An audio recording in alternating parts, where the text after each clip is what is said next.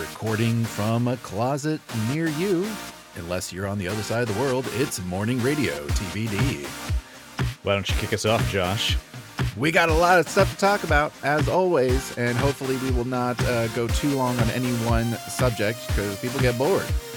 But uh, too bad. I'm gonna try and play timekeeper, and uh, I'll, I'll have my uh, I'll have my watch out and uh, keeping an eye on how long we're spending on each one of these topics. And uh, and I, I don't know, maybe every ten, fifteen minutes, I say, okay, we, even if we have more thoughts, we got to move on. All right. Well, coming up on the program, we're gonna talk uh, news. news and provide our commentary on uh, certain news items that we feel like you should be paying yeah. attention to. It's uh, Black History Month. We're going to talk a little more about uh, notable uh, African-American figures in mm-hmm. our society and why I have a particular problem with the phrase, I don't see color. Uh, also, it's President's Day. This is coming out on President's Day. Yeah, it is. Uh, so we're going to talk about why Van Buren is the best president of all time. Disagree, but you're entitled to your opinion. Let's kick off the show. Let's kick it off. How how, uh, how are you today, Josh? How's it going? My kid is sick. Mm. He has an ear infection, and it was no bleeding. Fun. Oh, this morning, God. A little bit. Yeah, it's gross, listeners. Yeah, uh, not profusely, but enough where we're like, my wife's like, "Okay, he's going back to the urgent care this morning." Yeah, because no kids only get sick on the weekend. When your primary care physician is off the clock. Is that how it works? Is that like, is, is it part of the human immune system? I feel like nine times out of ten, the immune system's like, and we're kicking in and just, uh, we're going to take the weekend off as well. Now seems like a good time. I hate it. Uh, I'm sorry. I hope he, uh, I hope he feels better soon. Yeah, he'll be fine. It's just a process, but yeah, it's uh yeah, he was definitely in a world of pain yesterday. Yeah, that sucks. Ear infections are like, it's it's one of those things that you it feels like you can't escape from. I feel like anything that's in my head, um, like like I like I get migraines, um, and uh, like migraines, ear pain, any of that, it, it just feels so like totally present. Like there's just no way to get away from it. I don't know why I feel like it's a little easier to ignore different kinds of discomfort or pain, like uh, you know, indigestion or sore throat or whatever. But anything like, I don't know, I, I just feel like it's it, it feels like you're trapped with that sensation, and uh, it's awful. Yeah, it's uh, he he had a piece of foam, and uh, as, my wife was like, part what? Of the treatment? No. Oh, yesterday oh. morning he's like going to school.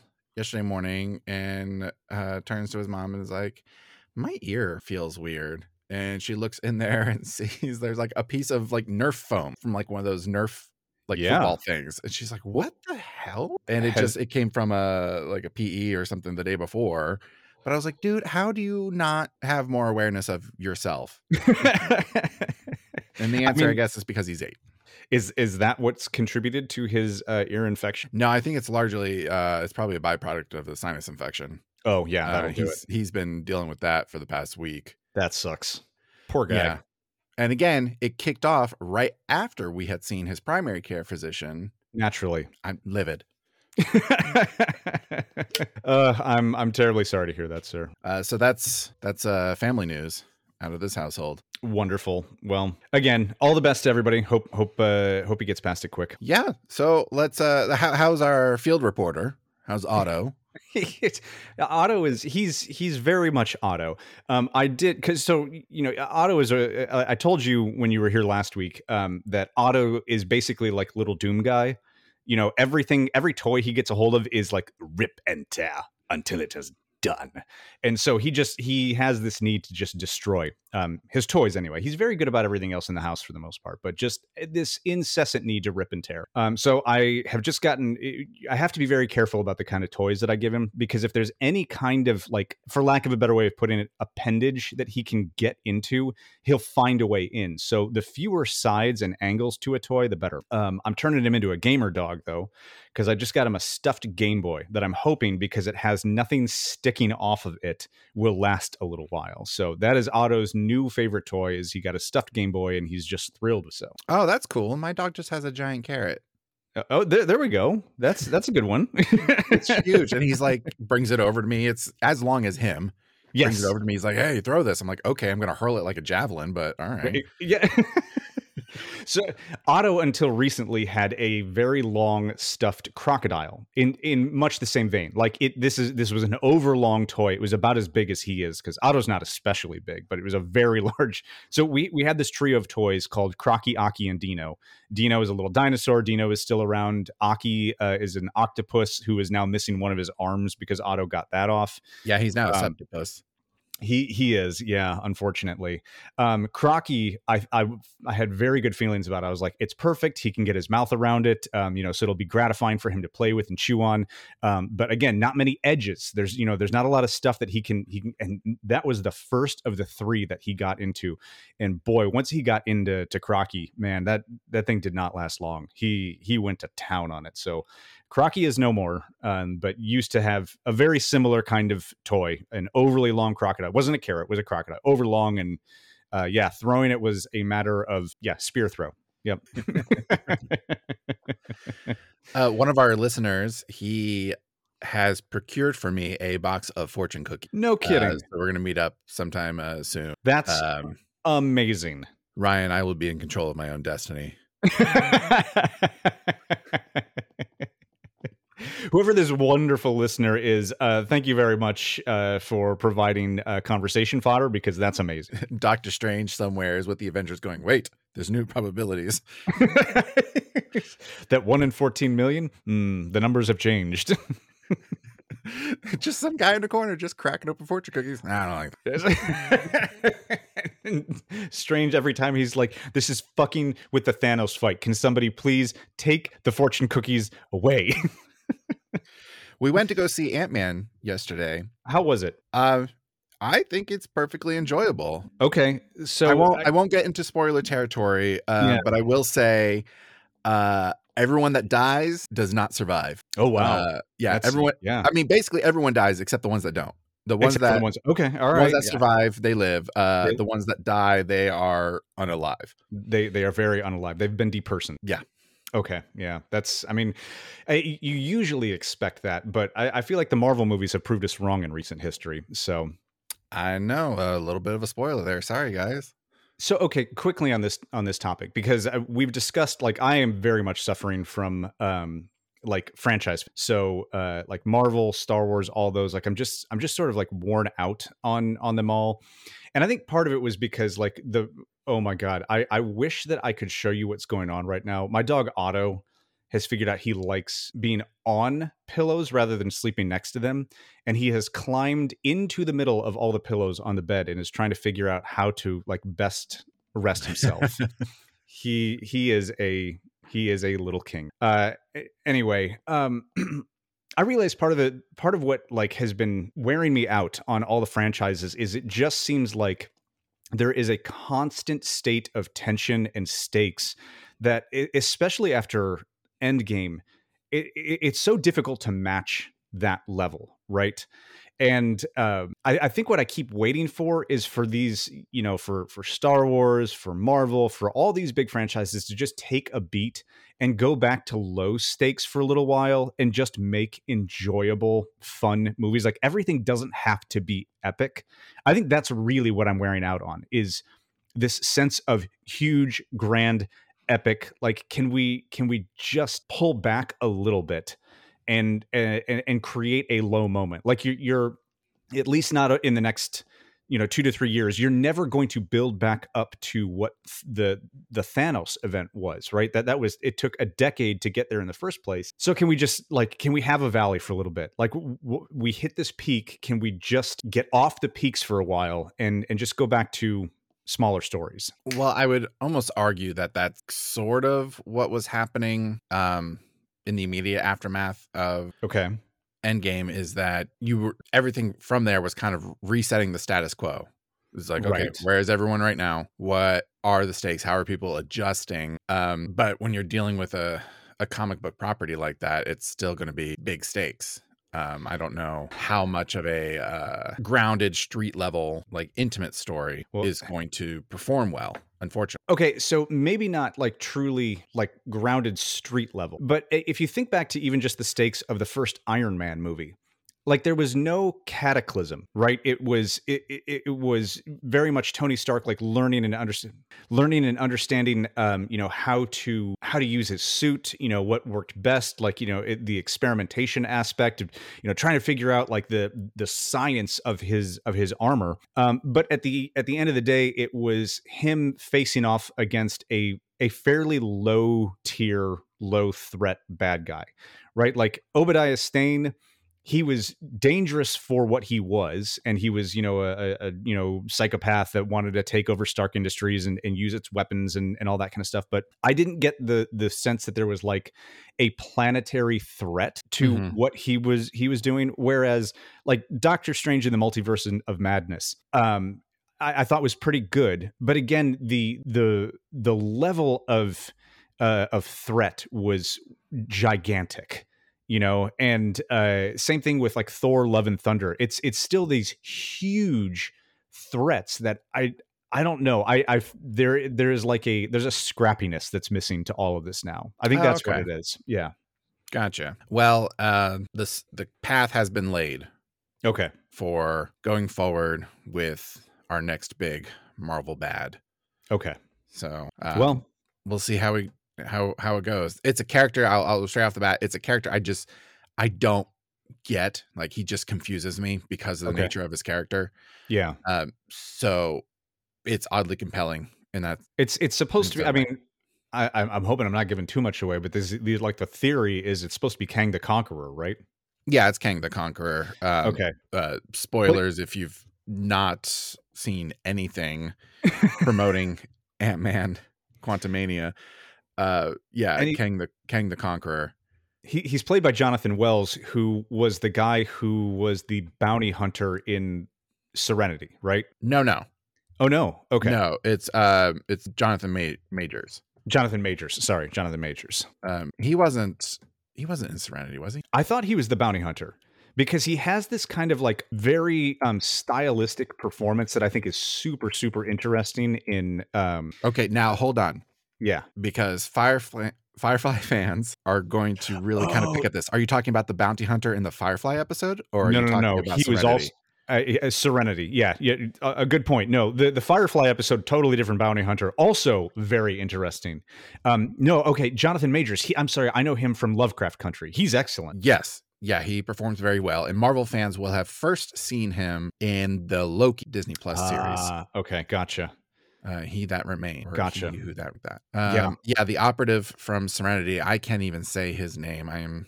I am so sorry to this person. um, I will butcher it. But yeah, it's not. It's not him with his sword. This is a good. Yeah. All right. Yeah. That was our intro. Let's get yeah. into it. Uh, let's let's, the, let's jump into it. The meat and potatoes. Which you're not even eating potatoes right now, are you? Uh, sweet potatoes. Hell yeah. Oh, okay. Oh. There you are. High source of potassium.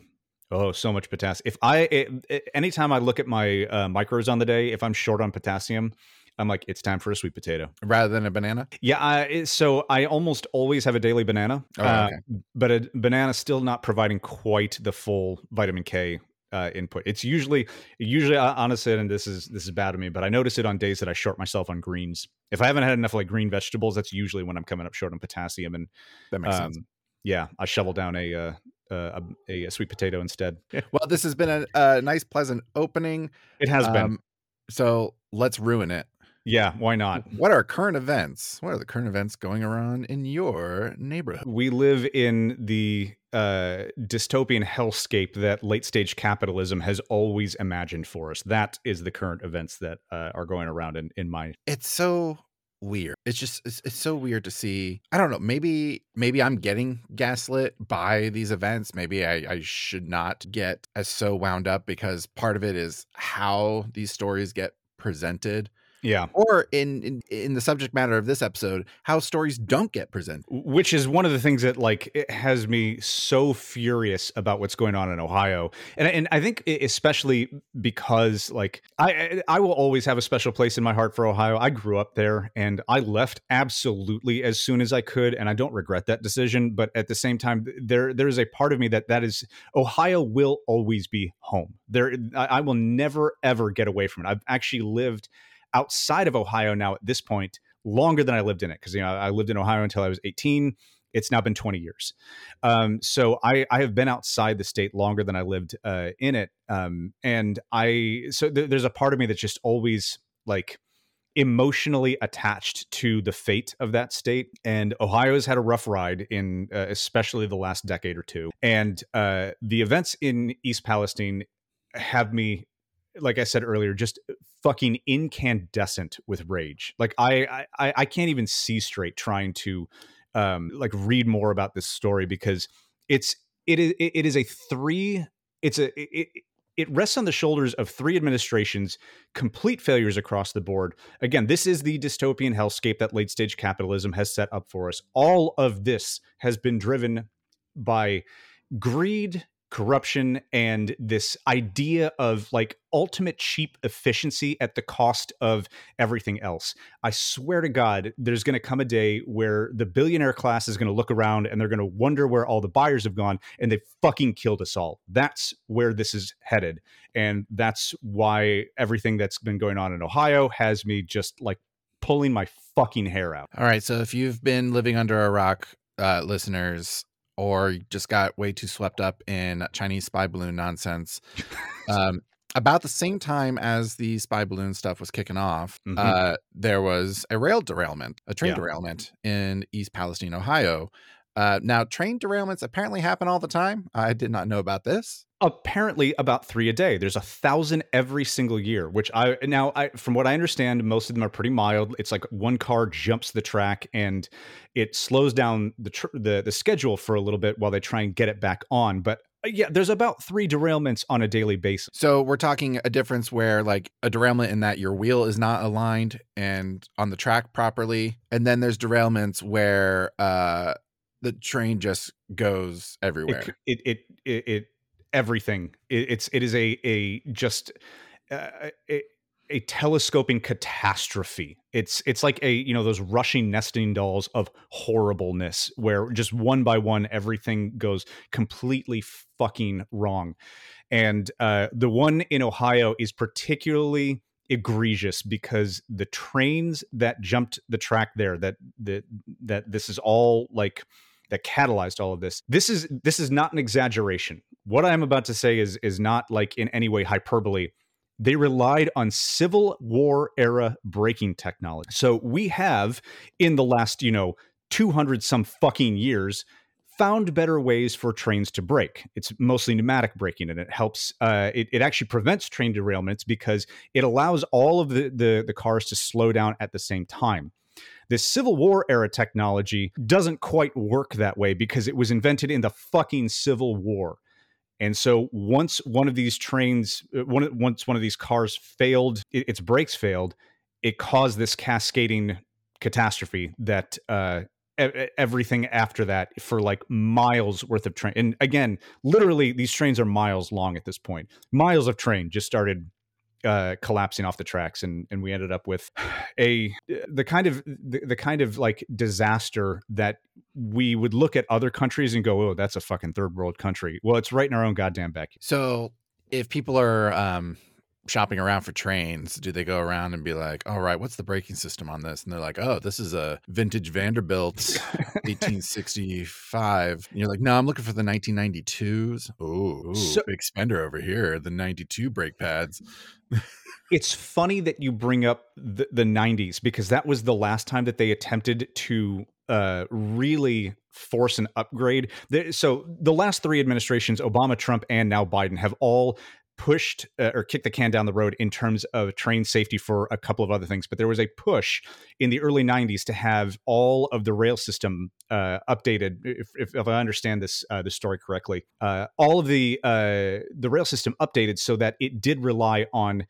I mean, at that time it was new, but now you're talking about thirty-year-old technology. But the pneumatic brakes was it was an early nineties technology, or um, whatever version they had in the early nineties. That was um, when they tried to make this happen, but the whiny, bitchy billionaires that are at the heart of all this all went, it's too expensive. It's going to cut into our profits. And they pissed their pants and pooped their diapers. And everybody was just like, okay, fine. You guys win. And uh, now we have this shit. Every, I feel like in business one oh one, in like econ one oh one, I was taught uh, the reason behind the phrase, you got to spend money to make money, which right. means invest in your product and or service to reap maximum reward. And it seems like people want to invest as little as possible. Well, and this com- yeah, go ahead.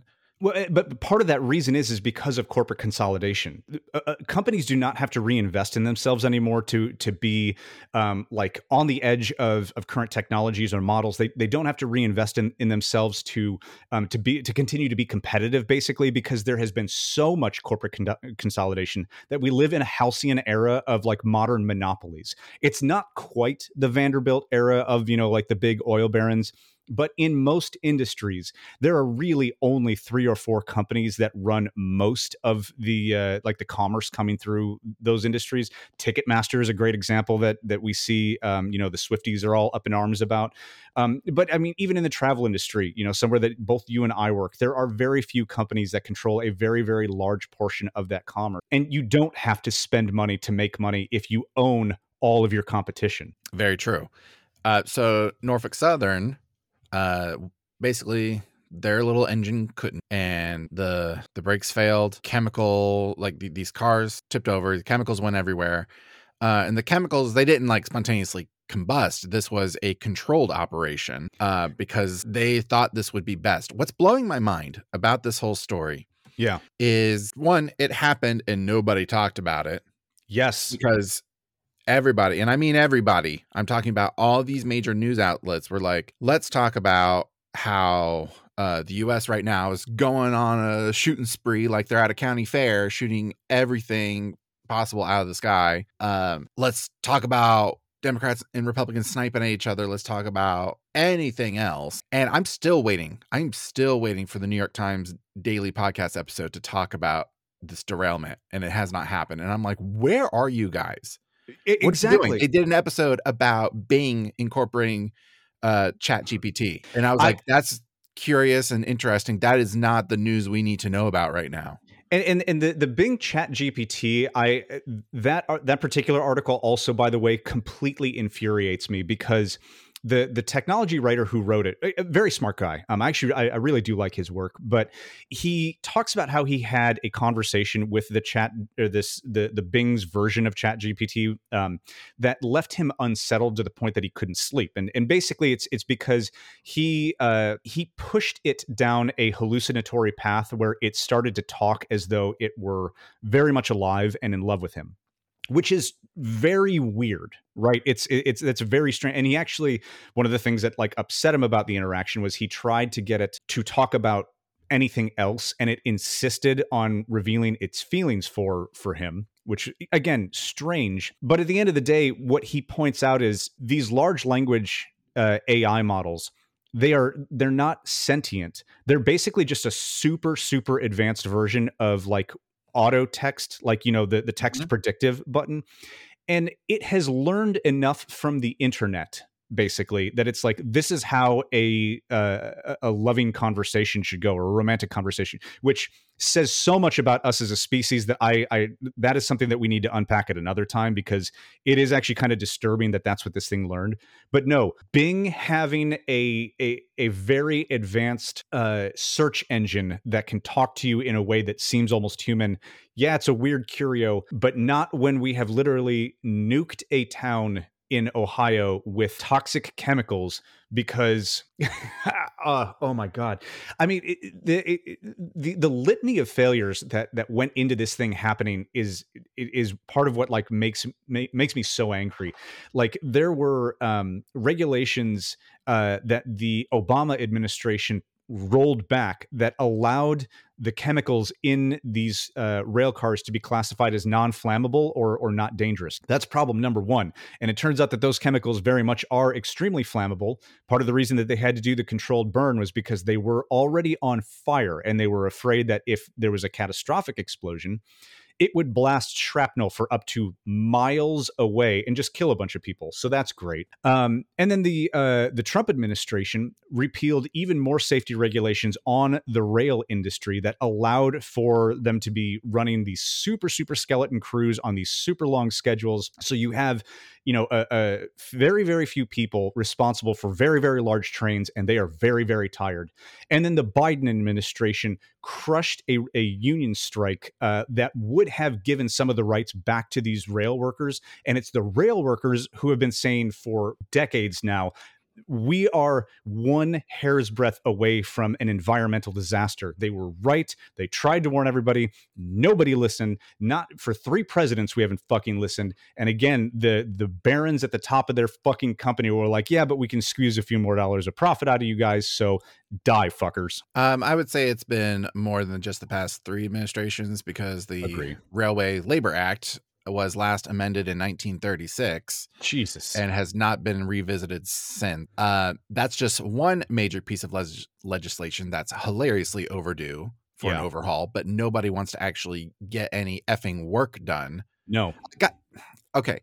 Real quick sidebar. Guys, listeners, please, if you are the kind of person that votes, and you're the kind of person that has a charged opinion about anyone in office for anything, Um, will you please just make a conscious effort to look and keep track of what your representatives are doing?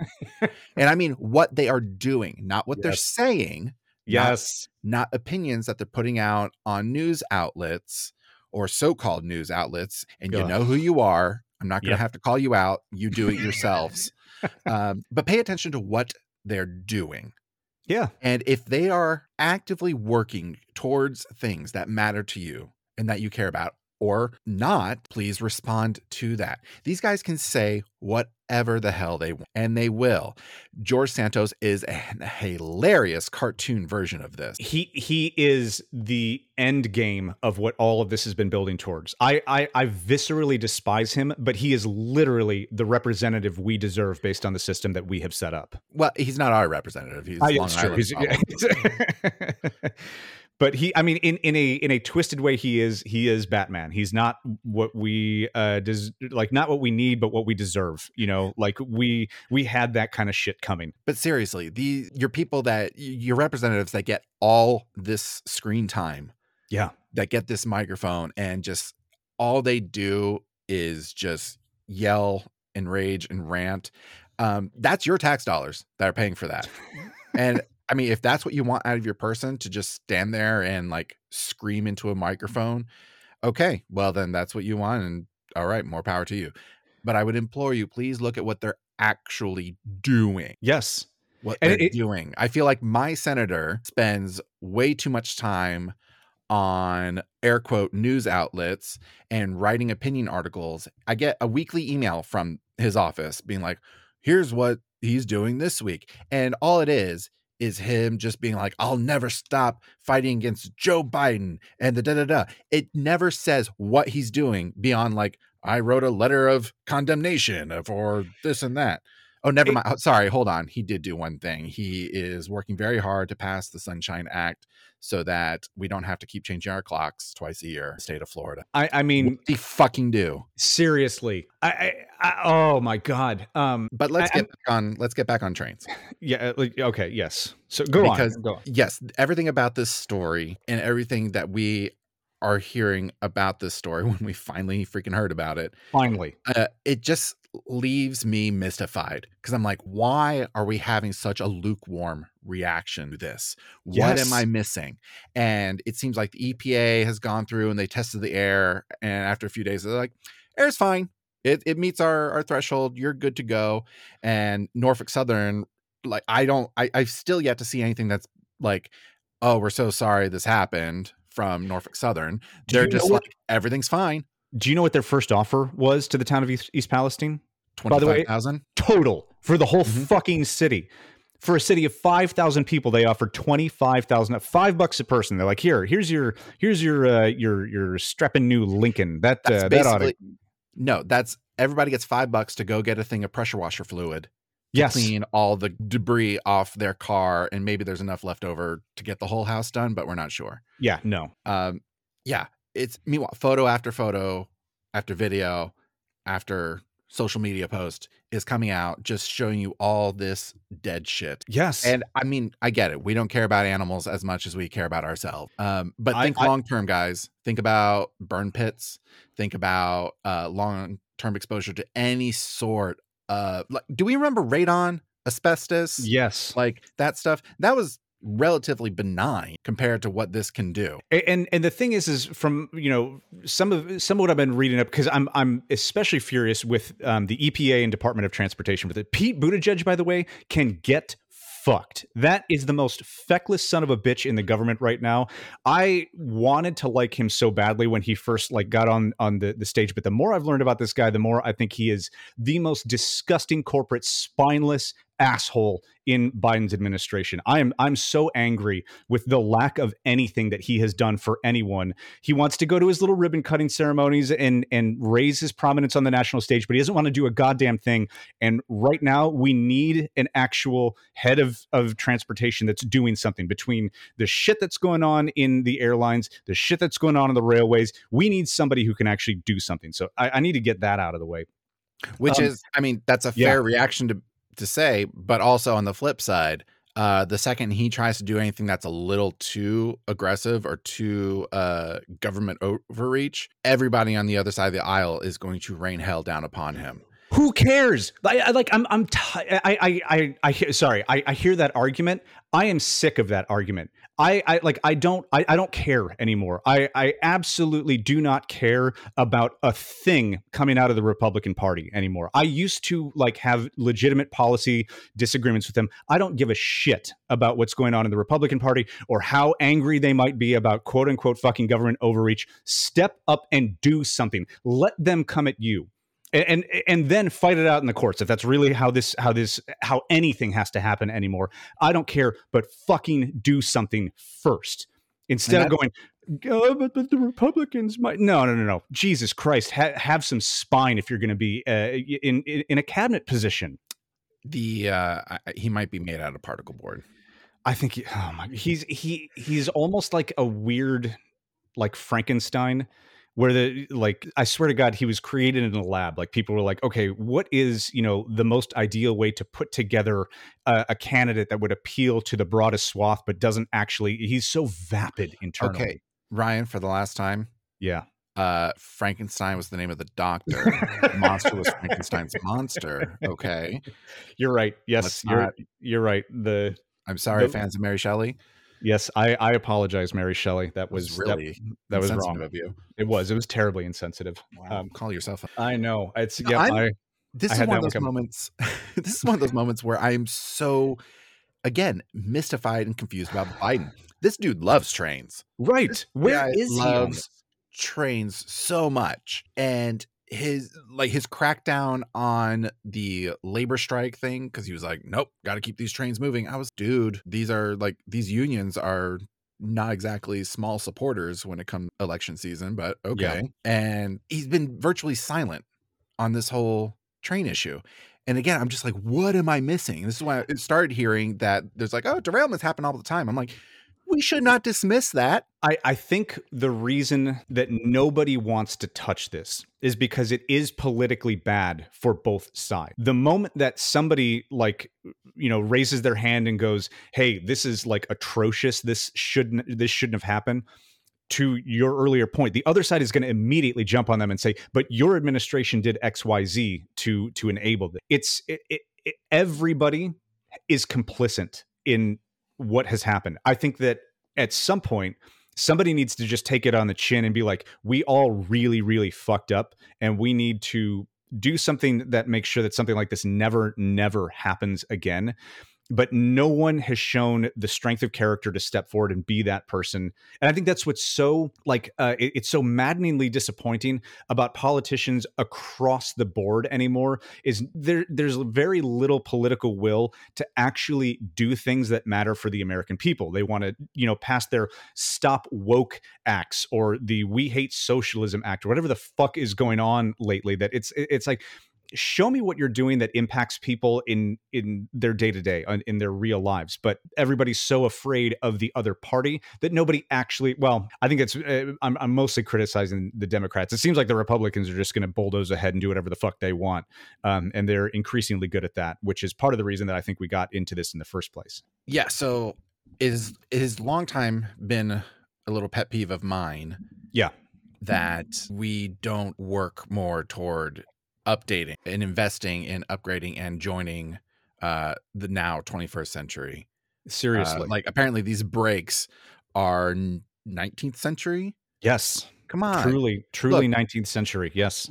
Look, yes. There, there's, there's also an old phrase that's like, if it ain't broke, don't fix it. But that's no, it, it, I disagree. It, No, no, no, and and I I'm I'm I'm with you on that. I think that there, what we almost need to update is our idea of what is broke. Um, you know, a a braking system that was designed at a time where trains couldn't really get past sixty miles an hour for the most part, and were, you know, maybe one hundred cars long versus where they're at now, where they're literally several miles long and they're traveling at speeds like seventy, eighty miles an hour, whatever, whatever the hell they're they're doing these days. I don't know. The, the fact is, is that those brakes were designed for a fundamentally different kind of train.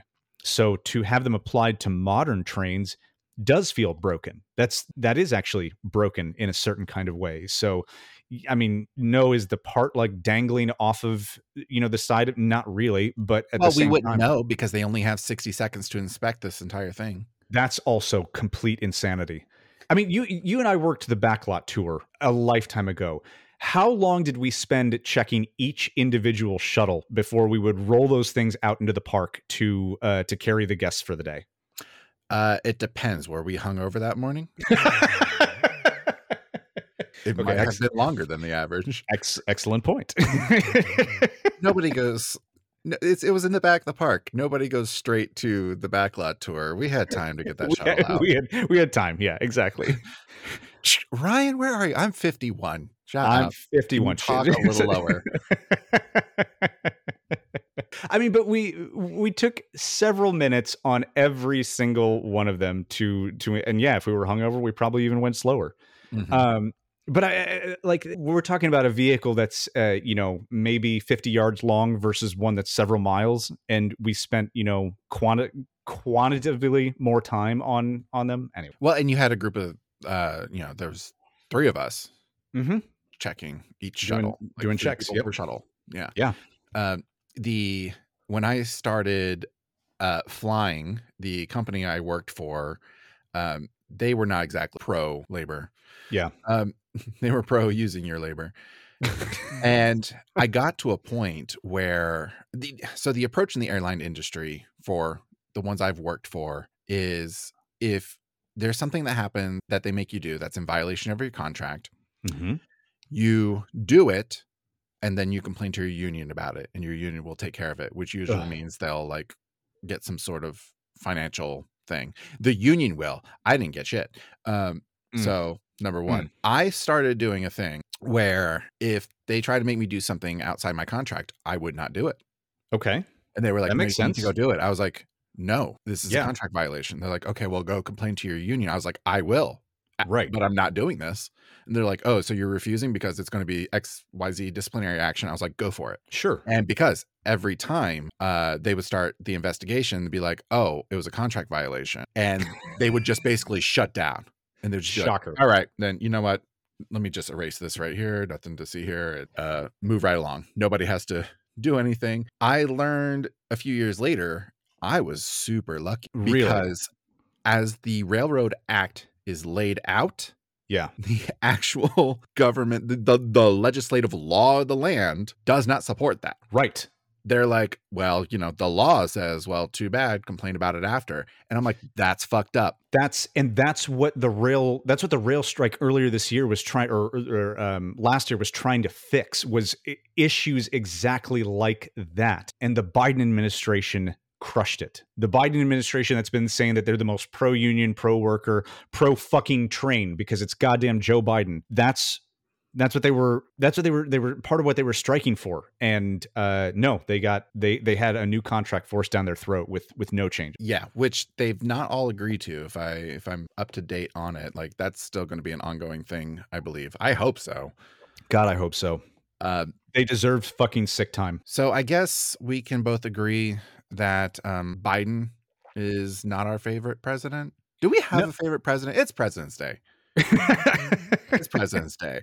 Uh, and I feel like we're shitting on the current president. Yeah. Uh, justifiably. So uh, who, who, who, who was a great president? Who, in your opinion, going back this long list of, what do we have? forty-five, forty-six presidents now? Uh, yeah. I'm going to get flamed for, like, this is going to basically uh, upend my, my lefty progressive credentials, but uh, Teddy Roosevelt.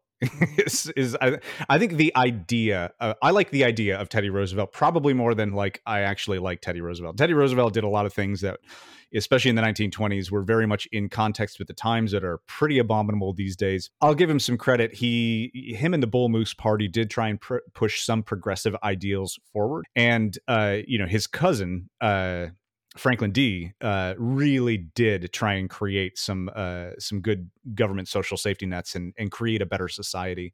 But um, I uh, like the idea of Teddy Roosevelt. Um, I'm gonna, yeah. I mean, he's a bullet can't stop the bull moose.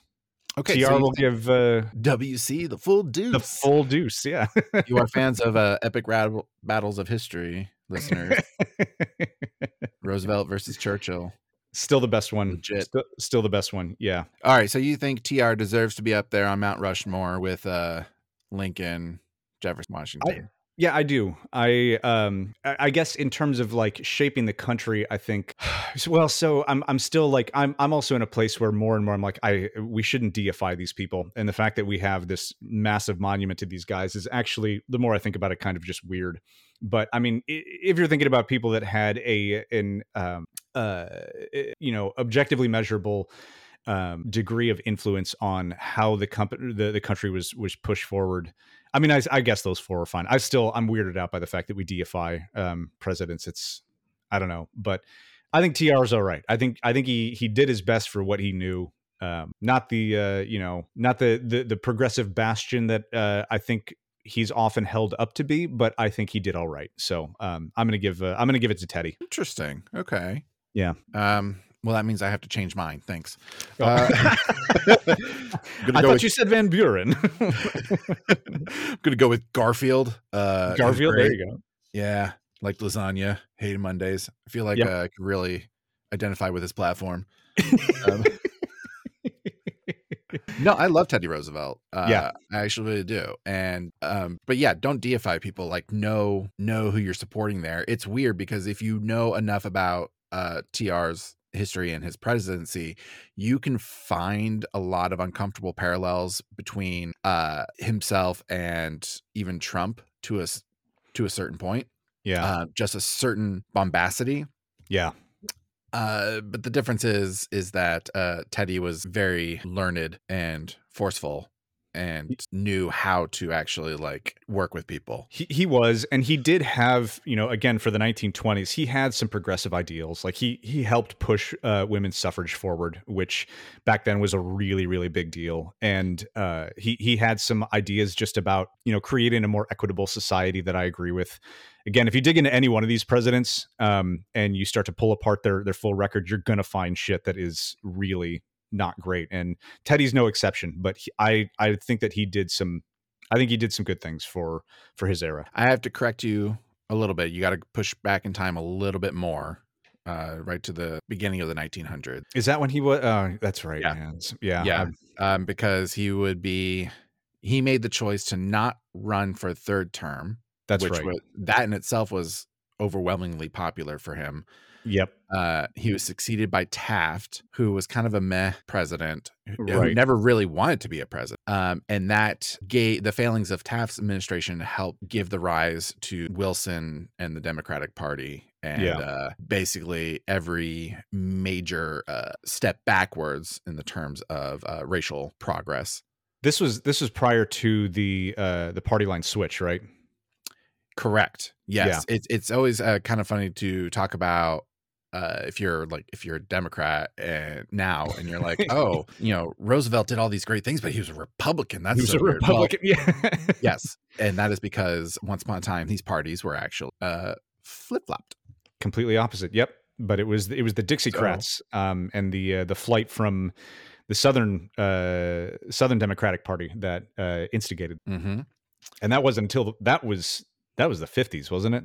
Well, that I don't, okay. I don't know. I'll have to look into that.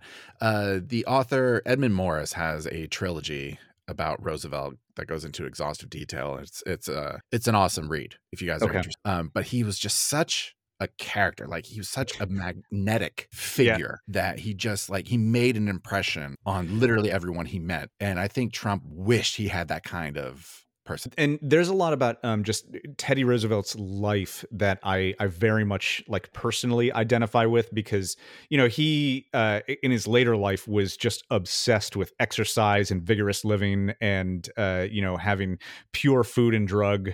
Uh, and it was largely a reaction to the fact that he was a, a small, sickly, asthmatic child who physically could not keep up with his his contemporaries and his peers. Um, and so as he grew older, he like hyper focused on strength and and uh, and vigor.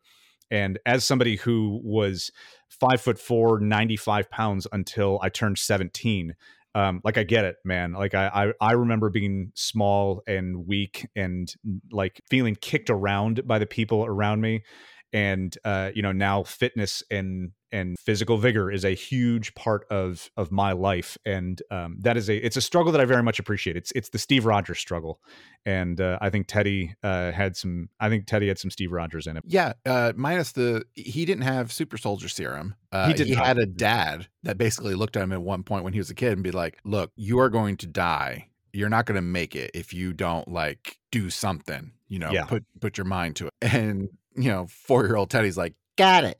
And just like did this incredible transformation. It's funny because Teddy was a big on like exercise and doing all these very like outdoorsy things. Uh, but he also loved some fine food. Yeah, he sure so, did. Uh, that's why he's a bit of a burly man in his later years.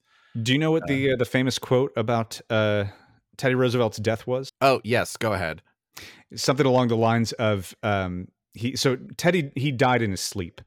And uh, the, the joke is, is that death had to come for Theodore Roosevelt in his sleep because otherwise they would have had a fight. And it was this idea that that like Roosevelt just it it didn't matter who stepped up to him. He would stance up to anyone, even if it meant the, the Grim Reaper. And so the, the Grim Reaper had to catch him sleeping because that was the only way he was going to take him quietly.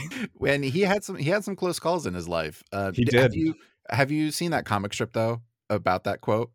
No. It's like there's a comic strip uh, uh, about that, and it's uh death creeping into his his bedroom when he's sleeping. Death pulls back the pillow, uh pulls back the covers, and it's just like a pillow, and you see Teddy's silhouette lurking in the background. I love it. That's awesome. So uh, again, he was not he was not perfect. He he tried. Um, he was uh, a product of his time, and he yeah. had to bow to uh, various different uh, political and corporate uh, power. Mm-hmm. Um, so he, he tried to make some headway on some things, uh, especially in terms of uh, racial progress and equality. And he got a lot of pushback on that, and he wasn't quite brave enough to power through, although he did help punish that post office in South Carolina, I think it was, for a little while. They had like yeah. a, a, a black woman that was a postmaster, and South Carolina town was like, no, we don't want that. And so I think it was for like a year he had that place like just shut down. Yeah. Um, but I mean, he, I, I mean, you know, it, it feels like it's, it's gotten worse, but you know, the idea of political um, payback for shit is not new. And he, he did some, I mean, to the other party, they were like, that's objectively petty, but you know, for everyone else, they're like, yeah, man, that's, that's the righteous way, you know, that shut that kind of shit down. Mm-hmm. Um, so yeah, he, he definitely used his, his political influence uh, for that. The, so, all right, listeners, I want to hear from you. Teddy Roosevelt or James Garfield, who's the better president? all, all, all I'm going to say, man, is that one of them took a bullet to the chest and kept on ticking, and uh, the other one ate lasagna. So um, I'm not trying to sway anybody's opinion here. I'm just saying. We might have our facts on that. uh, so let's move on. We've yeah. uh, we've we've talked a lot about uh, the terrible news out of Ohio. And yeah. uh, so we want to try to uh, stay abreast of that as it develops. Uh, in some other news, it seems like um, child labor and marriage is uh, coming back into fashion. It's so revolting. That's... It's so revolting. Well, it makes more sense about why they're like, no, don't abort the baby. Please let I, them be born and let them work in our sweatshops. So, well, Made okay. in America. Oh my God. Yeah. So Iowa is trying to bring back child labor. Um, it, it, there's been, we're, we're like discovering more and more that kids are, I think you said like working in like butcher shops or like meat packing plants or some shit like that. Yep. That's a, that's a very recent news item. Yeah. And, uh, Wyoming and my state of Tennessee. Oh my God. I'm, I'm, I, they had to pull back on this one. Thank God. But Tennessee tried to pass a, a marriage law that basically removed age restrictions on, Uh, on on marriage, so like yeah, you could you could marry a, a, a, at basically any age with parental consent, which is disgusting in ways that I can't even get my head around. Wyoming is trying to put a floor on marriage at sixteen, so you must be at least sixteen to get married, and there is significant pushback in the state because it infringes on parents' rights. I don't know how to rationalize this kind of gross, disgusting behavior. This is the shit that makes me so furious, because one of the one of the things that I'm particularly sensitive to is the the fact that, you know, the Republican Party thinks that the L G B T Q community are, are groomers, and they're doing shit that will let them marry children. They they they want their old straight white men to be able to fuck fourteen-year-old girls in a marriage, and I can't. I like I it's it's grotesque in ways that I can't rationalize. And uh, like, I just, I don't, I don't get it. Um, it's the, the projection that goes along with the, this whole groomer commentary. It, it just, it makes me furious. All of this, like the, the, the way that they're um, trying to bring kids into the labor force, the way that they're trying to marry off their daughters like this. It's so dark ages. I legitimately worry about the direction of the country. It's kind of weird. It's, it's kind of weird. And I, listeners, I think we should uh, pay close attention uh to whether or not Matt Gaetz talks about moving to Wyoming. Oh my God. Um, he, fucking Gaetz. That man's got a head of hair that like, I don't, it does not forgive his gross face, but he tries. He, Matt Gaetz is a character. Like, you know, when people draw caricatures and they got the big teeth and the big hair. Oh, that's, yes. He, he one hundred percent yes. is a character that came off the page. It's, so. um, but it's, yeah, it's one of those things where I'm like, I don't understand the motivation. The labor right. one, I, I understand the motivation. The marriage one, I don't get it. I'm like, I don't. We live past thirty-five. Right. Like by all, so, once upon a time, you and I should be dead by now. Yeah. Uh, but we have a longer life expectancy now. We don't have to exchange dowry from, get from, married at- from what I understand, it is actually part of the anti-abortion movement. And basically the idea is that the, the way that they're spinning it is it is a way to provide financial protection to a young girl who is raped and becomes impregnated. So basically, if the girl is raped, gets pregnant, then she is then married off to that person who, who, did that. Oh, that's better. Okay. Right. Exactly. So that that, that person now has, is now financially responsible for her and the child. That is the, uh, the motivation that I've heard. Only there was another, only there was like a, like, you know, you can make laws against these types of actions in the first place, you know, it's, just, have, it's, it's baffling, man. It's fascinating. Baffling. Yeah. Gross. Okay. Yes. Yeah. It's, it, it's also, it's all so twisted. Like I, I have been in, I've been particularly enraged by the news all week this week. It's, it's been a bad week. Um, yeah. Moment, a moment of silence for the last week of news. What else did you want to touch on on that? Because I, the, the, the labor issue especially is, it, it seems like such an unwinding back to a, a dreadful period of time. I like, I'm, I'm curious about uh, what your, yeah. Well, you know, I'm going to take some time. I think yeah. maybe I'll come back at it next week with uh, some more in-depth discussion on this, because I, I literally just found out about some of this stuff yeah. you know, a day ago. And it was definitely a knee-jerk reaction that I had to headline. And, you know, the data, I'm like, Tyson, I, your chicken ain't even that good. I I have to like, so are these kids cutting corners? Like, are they not only clean, but are they doing a shitty job? Because this food's gross. Uh, did you, uh, did you, Did you ever see the um, the second uh, Super Size Me documentary where Mor- Morgan Spurlock basically tried to open up his own uh, fast food restaurant? No, it ends up being an indictment of big poultry in a way that will it's it's very eye opening. It, it will change mm. the way that you think about like how the chicken gets on your table, because it's pretty fucking wild. Well, as it is, I try to get chicken breast that has as few white striations in the meat as possible. Yeah, uh, because the more uh, white lines on your giant chicken breast, uh, the more bad for you it is. Fun Turns fact. out, uh, which sucks because it means like the organic chicken slightly better for you, and yeah. it's three times more expensive, and things are already expensive. Yes, they uh, so are. Just stick to eggs. They're coming down in price a little They're, bit. They are. Things things are starting to to peel back a bit. Um, but I think it's time for our uh Black History Spotlight. Yeah, let's do it. What so, do you got for me? Yeah, one of the things that we were talking about is just like what we've been reading, and um, this is we're talking about just, you know, books that we're reading, getting into kind of like literature and all that. I really wanted to talk a little bit about um, uh, Toni Morrison um, because she is uh, unquestionably ha- had one of the most outsized impacts in terms of like modern literature in, in the American landscape.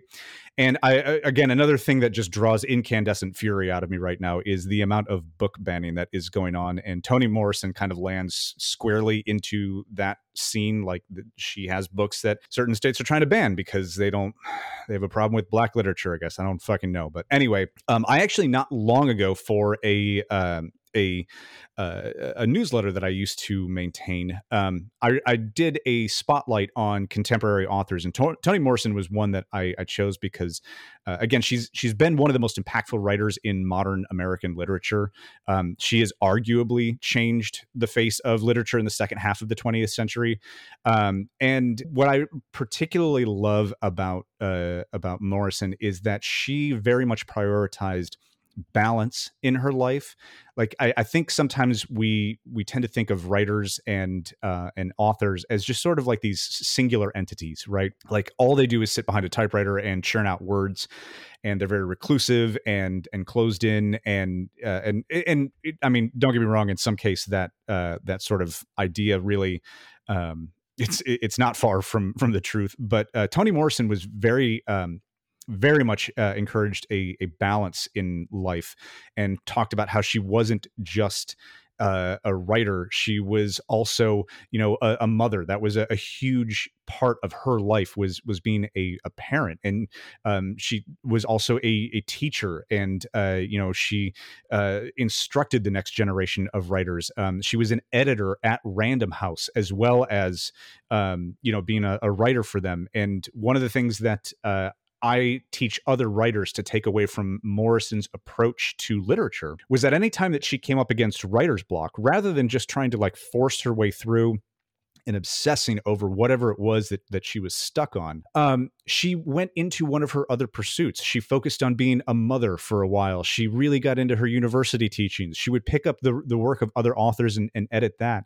And it just helped her kind of reshape whatever it was that she was stuck on in, in her own work. And I, I think this kind of um, approach and balance and, and uh, just it's, it's critical to making sure that you have um, a uh, just a, a good balance in general in life. Um, apart from the fact that obviously she is one of the most like uh, uh, like heralded authors. I mean, she's a Nobel and Pulitzer Prize winner. Um, something that I really, really love about Morrison was her focus on storytelling. Um, and rather than basically the, she had this, this sort of like, she had this, this philosophy that uh, the only aspect of writing that you could not teach was storytelling. You can't teach somebody to be imaginative or visionary. You can teach people the craft of writing. Um, and you can teach people the mechanics of it. And like the trade of writing is entirely fixable. If you're not a good writer by trade, you cannot teach a love of the art. You can't teach vision. You can't teach imagination. And that was something that she very, very much valued. So that is my uh, uh, just sort of short diatribe on Toni Morrison as uh, as an author, and just uh, a, a truly, um, I mean, like colossal figure in the landscape of American literature in the late twentieth century. It's kind of cool because we are recording this on Saturday, February eighteenth, which is um, actually her birthday, and her hometown of Ohio, Lorain, Ohio, Uh, is that why? Is that why you chose Toni? A hundred percent not. That is complete providence. I had I had no idea. So yeah, that's that's actually this is an this is an excellent way to to, to pull this episode together. Well, um, Ohio is declaring February eighteenth as Toni Morrison Day, as they should. Um, a resolution was passed in twenty nineteen, and um. It was signed to law December twenty-first of twenty twenty. She passed away in twenty nineteen. Yeah. Um, which is so sad, but I also would have been curious to know how she would have responded to COVID pandemic and how society reacted, because yeah, a lot of her works are, it's, I would argue that yeah. it, it's not just Black struggle. Right. You know, it's the African-American woman struggle, mm. which mm. I'm getting hints at is its own type of thing. Sure. Like you have the struggle of being African-American yeah in America, uh but then on top of that, uh African-American women have an extra layer of uh struggle. Um that sucks. Can I tell you, I have read very little Morrison in my life. My uh, I realized in the past year or so, I, I was confronted with the fact that most of what I read, and I, I read a ton, but most yeah. of what I read is written by, you know, old white men. Uh Which is fine. Um, so I, but I recently was like, oh, let me see just how different it is. Yeah. To have a different writer's voice. And I recently wrapped up a duology by N K Jemisin. Oh, that's she right. You is, were telling me about this. Yeah. She is a, uh, she's a science fiction author, and uh, reading the books, I was like, oh, okay, I see it. Yeah. Um, at, at least in this instance, um, her books are probably definitely banned. um, like it, it, it ticks the box on every offensive thing. It goes completely against the woke act. Um, so probably probably need to go to the public library to get those, uh, to pick that up. Um, but yeah, Morrison, we review we revere Morrison mm-hmm. as uh, an icon to literature and as an uh, an African-American voice. Yeah. Um, but even that, a lot of that is through the lens of her work. Right. And uh, I was reading a thought piece not too long ago about uh, her house caught on fire. Mm. Yeah. At one point. And the coverage about it was all about her manuscript. It's like, uh, oh my God, what happened to stuff? And they're like, you yeah. realize her son was there, right? Like, how about yes. just the people? How about the, yes. the people involved? No, no, no, the manuscripts, we got to say the writing. So even when we revere people yeah. and icons, and we, we've talked a moment of, uh, throughout this month just about these people and the ways they have contributed to our uh, our society, we need to also not lose fact track of the fact that these are people. Yeah. These are human beings. And and Toni Morrison's humanity, again, the the other aspects of her life were very important to her. And it's I, I I agree. I think it's very telling that when her house caught on fire, uh people were less concerned about her and her family than they were about these quote unquote precious manuscripts, which I, you know, again, she's not here to make the argument these today, but I, I would argue that Toni Morrison would probably argue um, not as important as the actual people. Right. So, but what do we know? Yeah. We're just a couple guys with a microphone. I, I know. Well, and and I, I wanted to say this too. You, you mentioned like that you you hadn't read a lot of her work in terms of like authors and the way that we, and like the way that we think about like modern authors. Toni Morrison was not particularly prolific. She published only about every three to five years. Now she published steadily throughout her life, but she doesn't have like the kind of, you know, when you go back and look like Stephen King's bibliography or um you know things like uh, of that matter. She wasn't like a, an essayist or short storyist. She did these novels, and she did them very thoughtfully and very carefully, and they're very well crafted and constructed. But that also means she just did not write as many books. So there's not as much of her work to read, but in terms of, you know, like the quote unquote required reading, um, the, uh, the, the books that, uh, like really, really changed the face of um, how we think of uh, of literature in the second half of the twentieth century. Uh, The Bluest Eye, Song of Solomon, Tar Baby, and Beloved are absolutely, without question, books that you should, um, if you have not, try and at least track those ones down and uh, and read them. They they will hopefully um, give you some new perspective to uh, to look into. She wrote a couple of children's books as well, so there's, um, you know, it, it it wasn't all, you know, super dense, deep novels. Um, But uh, yeah, for the most part, she she just didn't write as much because she took so much time on each script. I think I'll read The Tar Baby, because when you say The Tar Baby, I automatically think of Song of the South. Yeah. Um, which that has its own problems. But yeah. uh, Brer Rabbit, there's a story called The Tar Baby, and Brer mm-hmm. Rabbit tricks Brer Fock and Brer Brer using a, a tar baby. Basically, it's a it's a it's a doll made out of tar. Right. Um, but that in itself is actually a slightly modernized telling of an old uh, African Anansi story. Mm, yes. As part of his quest to bring stories to humanity. Yeah. Uh, and and uh, that's something that um, Toni Morrison leaned very heavily on, actually, was drawing from fo- from folklore and uh, and drawing from um, like African mythology. Like th- those were absolute influences and inspirations to her writing. Um, so that's a good, that's a really good call out. That's actually something I meant to, uh, to address, but, um, I skipped over it in my notes. Um, but yeah, good, uh, good catch on that one. So I might, I might go add that to my library list. They made a Hell movie yeah. out of Beloved, if I remember right. That, that they, sounds they familiar. Like Oprah made a movie, right? Yes, absolutely. Hmm. I'm going to take a second and apologize to my English teacher from my uh, junior year of high school, uh, because we, we didn't need to boycott. We didn't need to like organize a class boy, boycott the way we did, but we did um, because we were supposed to uh, read a book by Zora Neale Hurston. Mm. Uh, Their Eyes Were Watching God. Yes, I remember that one. None of us could get through this book. And we were just like, we can't. We spent, I, I so we argued for like a week, just being like, we can't read this book. This is so stupid. And looking back, I, I realized we were just being punk kids. We weren't intentionally trying to be closed-minded or racist, but the book's written in the dialogue. You have right. to read it out loud to understand what is being said. Yeah. But that in itself, I realize now as an adult, that in itself is important. Yes. And uh, so I think I carry some guilt around from that. And that was one of the reasons why that book is actually sitting on my shelf right now. Okay. With a goal to read. Yeah, um, it came out of a box and went on my shelf.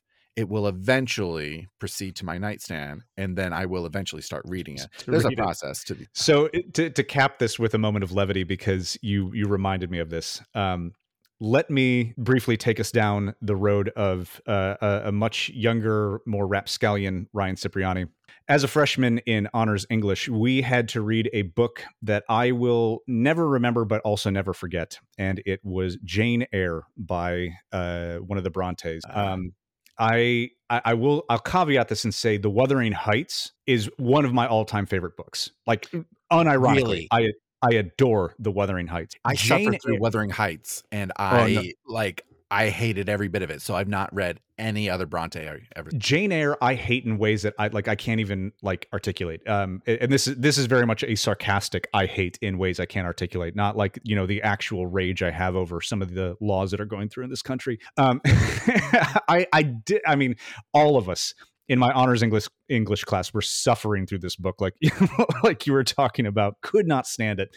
So we decided when we got to the end of that particular reading program that we were going we were we were going to shoulder the burden and be the last generation of students that had to read that book. We we were going to take it on ourselves to save the next group of students from ever having to read Jane Eyre. So, you know those like little lift panels in ceilings, right? Sure. The, like the cheap ones with all the little holes in it, right? Oh, no. Over the next several quarters, because we read it early in the year, anytime our honors English teacher would leave the classroom for however short, we would grab copies of the book from the little back room and we would start sliding them into the upper oh, panels. And we, we hid them all in the ceiling. Jane Eyre would be removed from the curriculum for the next several years because for whatever reason, the entire, you know, stack of books just they just vanished. They disappeared. It wasn't until they redid the roof on the entire high school that they found them and were able to reintroduce the book into the curriculum. But we saved at least five years worth of students from having to put up with fucking Jane Eyre. So anyway, that's that's the story of we didn't boycott it, but we definitely we, we got our revenge. So to uh, the classes of of what, like two thousand two thousand probably six through two thousand ten. You're welcome. Yeah. I don't know what you had to read instead. But it wasn't Jane Eyre. That's fantastic. Uh, it would completely absurd, completely absurd. That's the show. That's Thanks the show, folks. Yeah, we uh, we appreciate it. Um, I I am gonna try and calm down. have a have a nice cuppa. Yeah, just, I, uh, I think I will. Calm down. Yes, yes. Most good, sir. Well, uh, thanks for listening, everybody. Um, we will be back uh, next week, and we'll have a whole new, um, whole new bunch of subjects to bandy about. Uh, yeah. Happy President's Day. Happy Go get President's yourself a mattress, a new appliance, a new car, whatever the, the sale is right now. It's the sale and, of the season, my friends. Anything and everything. It, it's it's all on sale today. Actually, you know, out of respect for Roosevelt, um, don't. Go buy a mattress. Okay. He died in bed. Show some respect. Yeah, he he passed away uh, while, again, in his sleep of a blood clot in his lungs. Kind of sad. Kind of, you know. Yeah, maybe maybe we get away from mattress sales on President's Day. Maybe that's the move. Obviously, this episode is not sponsored by beds. That's right. Our other podcast is sponsored by uh, sleeping on a mattress. So, shoot. Wow, we have conflict of interest, don't we? We should uh, probably... We should take a look re- at our, our corporate sponsorships and make we're sure. We're going to reach out to Raid Shadow Legends. Please, Raid. We, we'll talk about how it's the greatest thing in mobile gaming since Flappy Bird. That's the show. Thanks for watching. Thanks, Thanks for being here. Yep.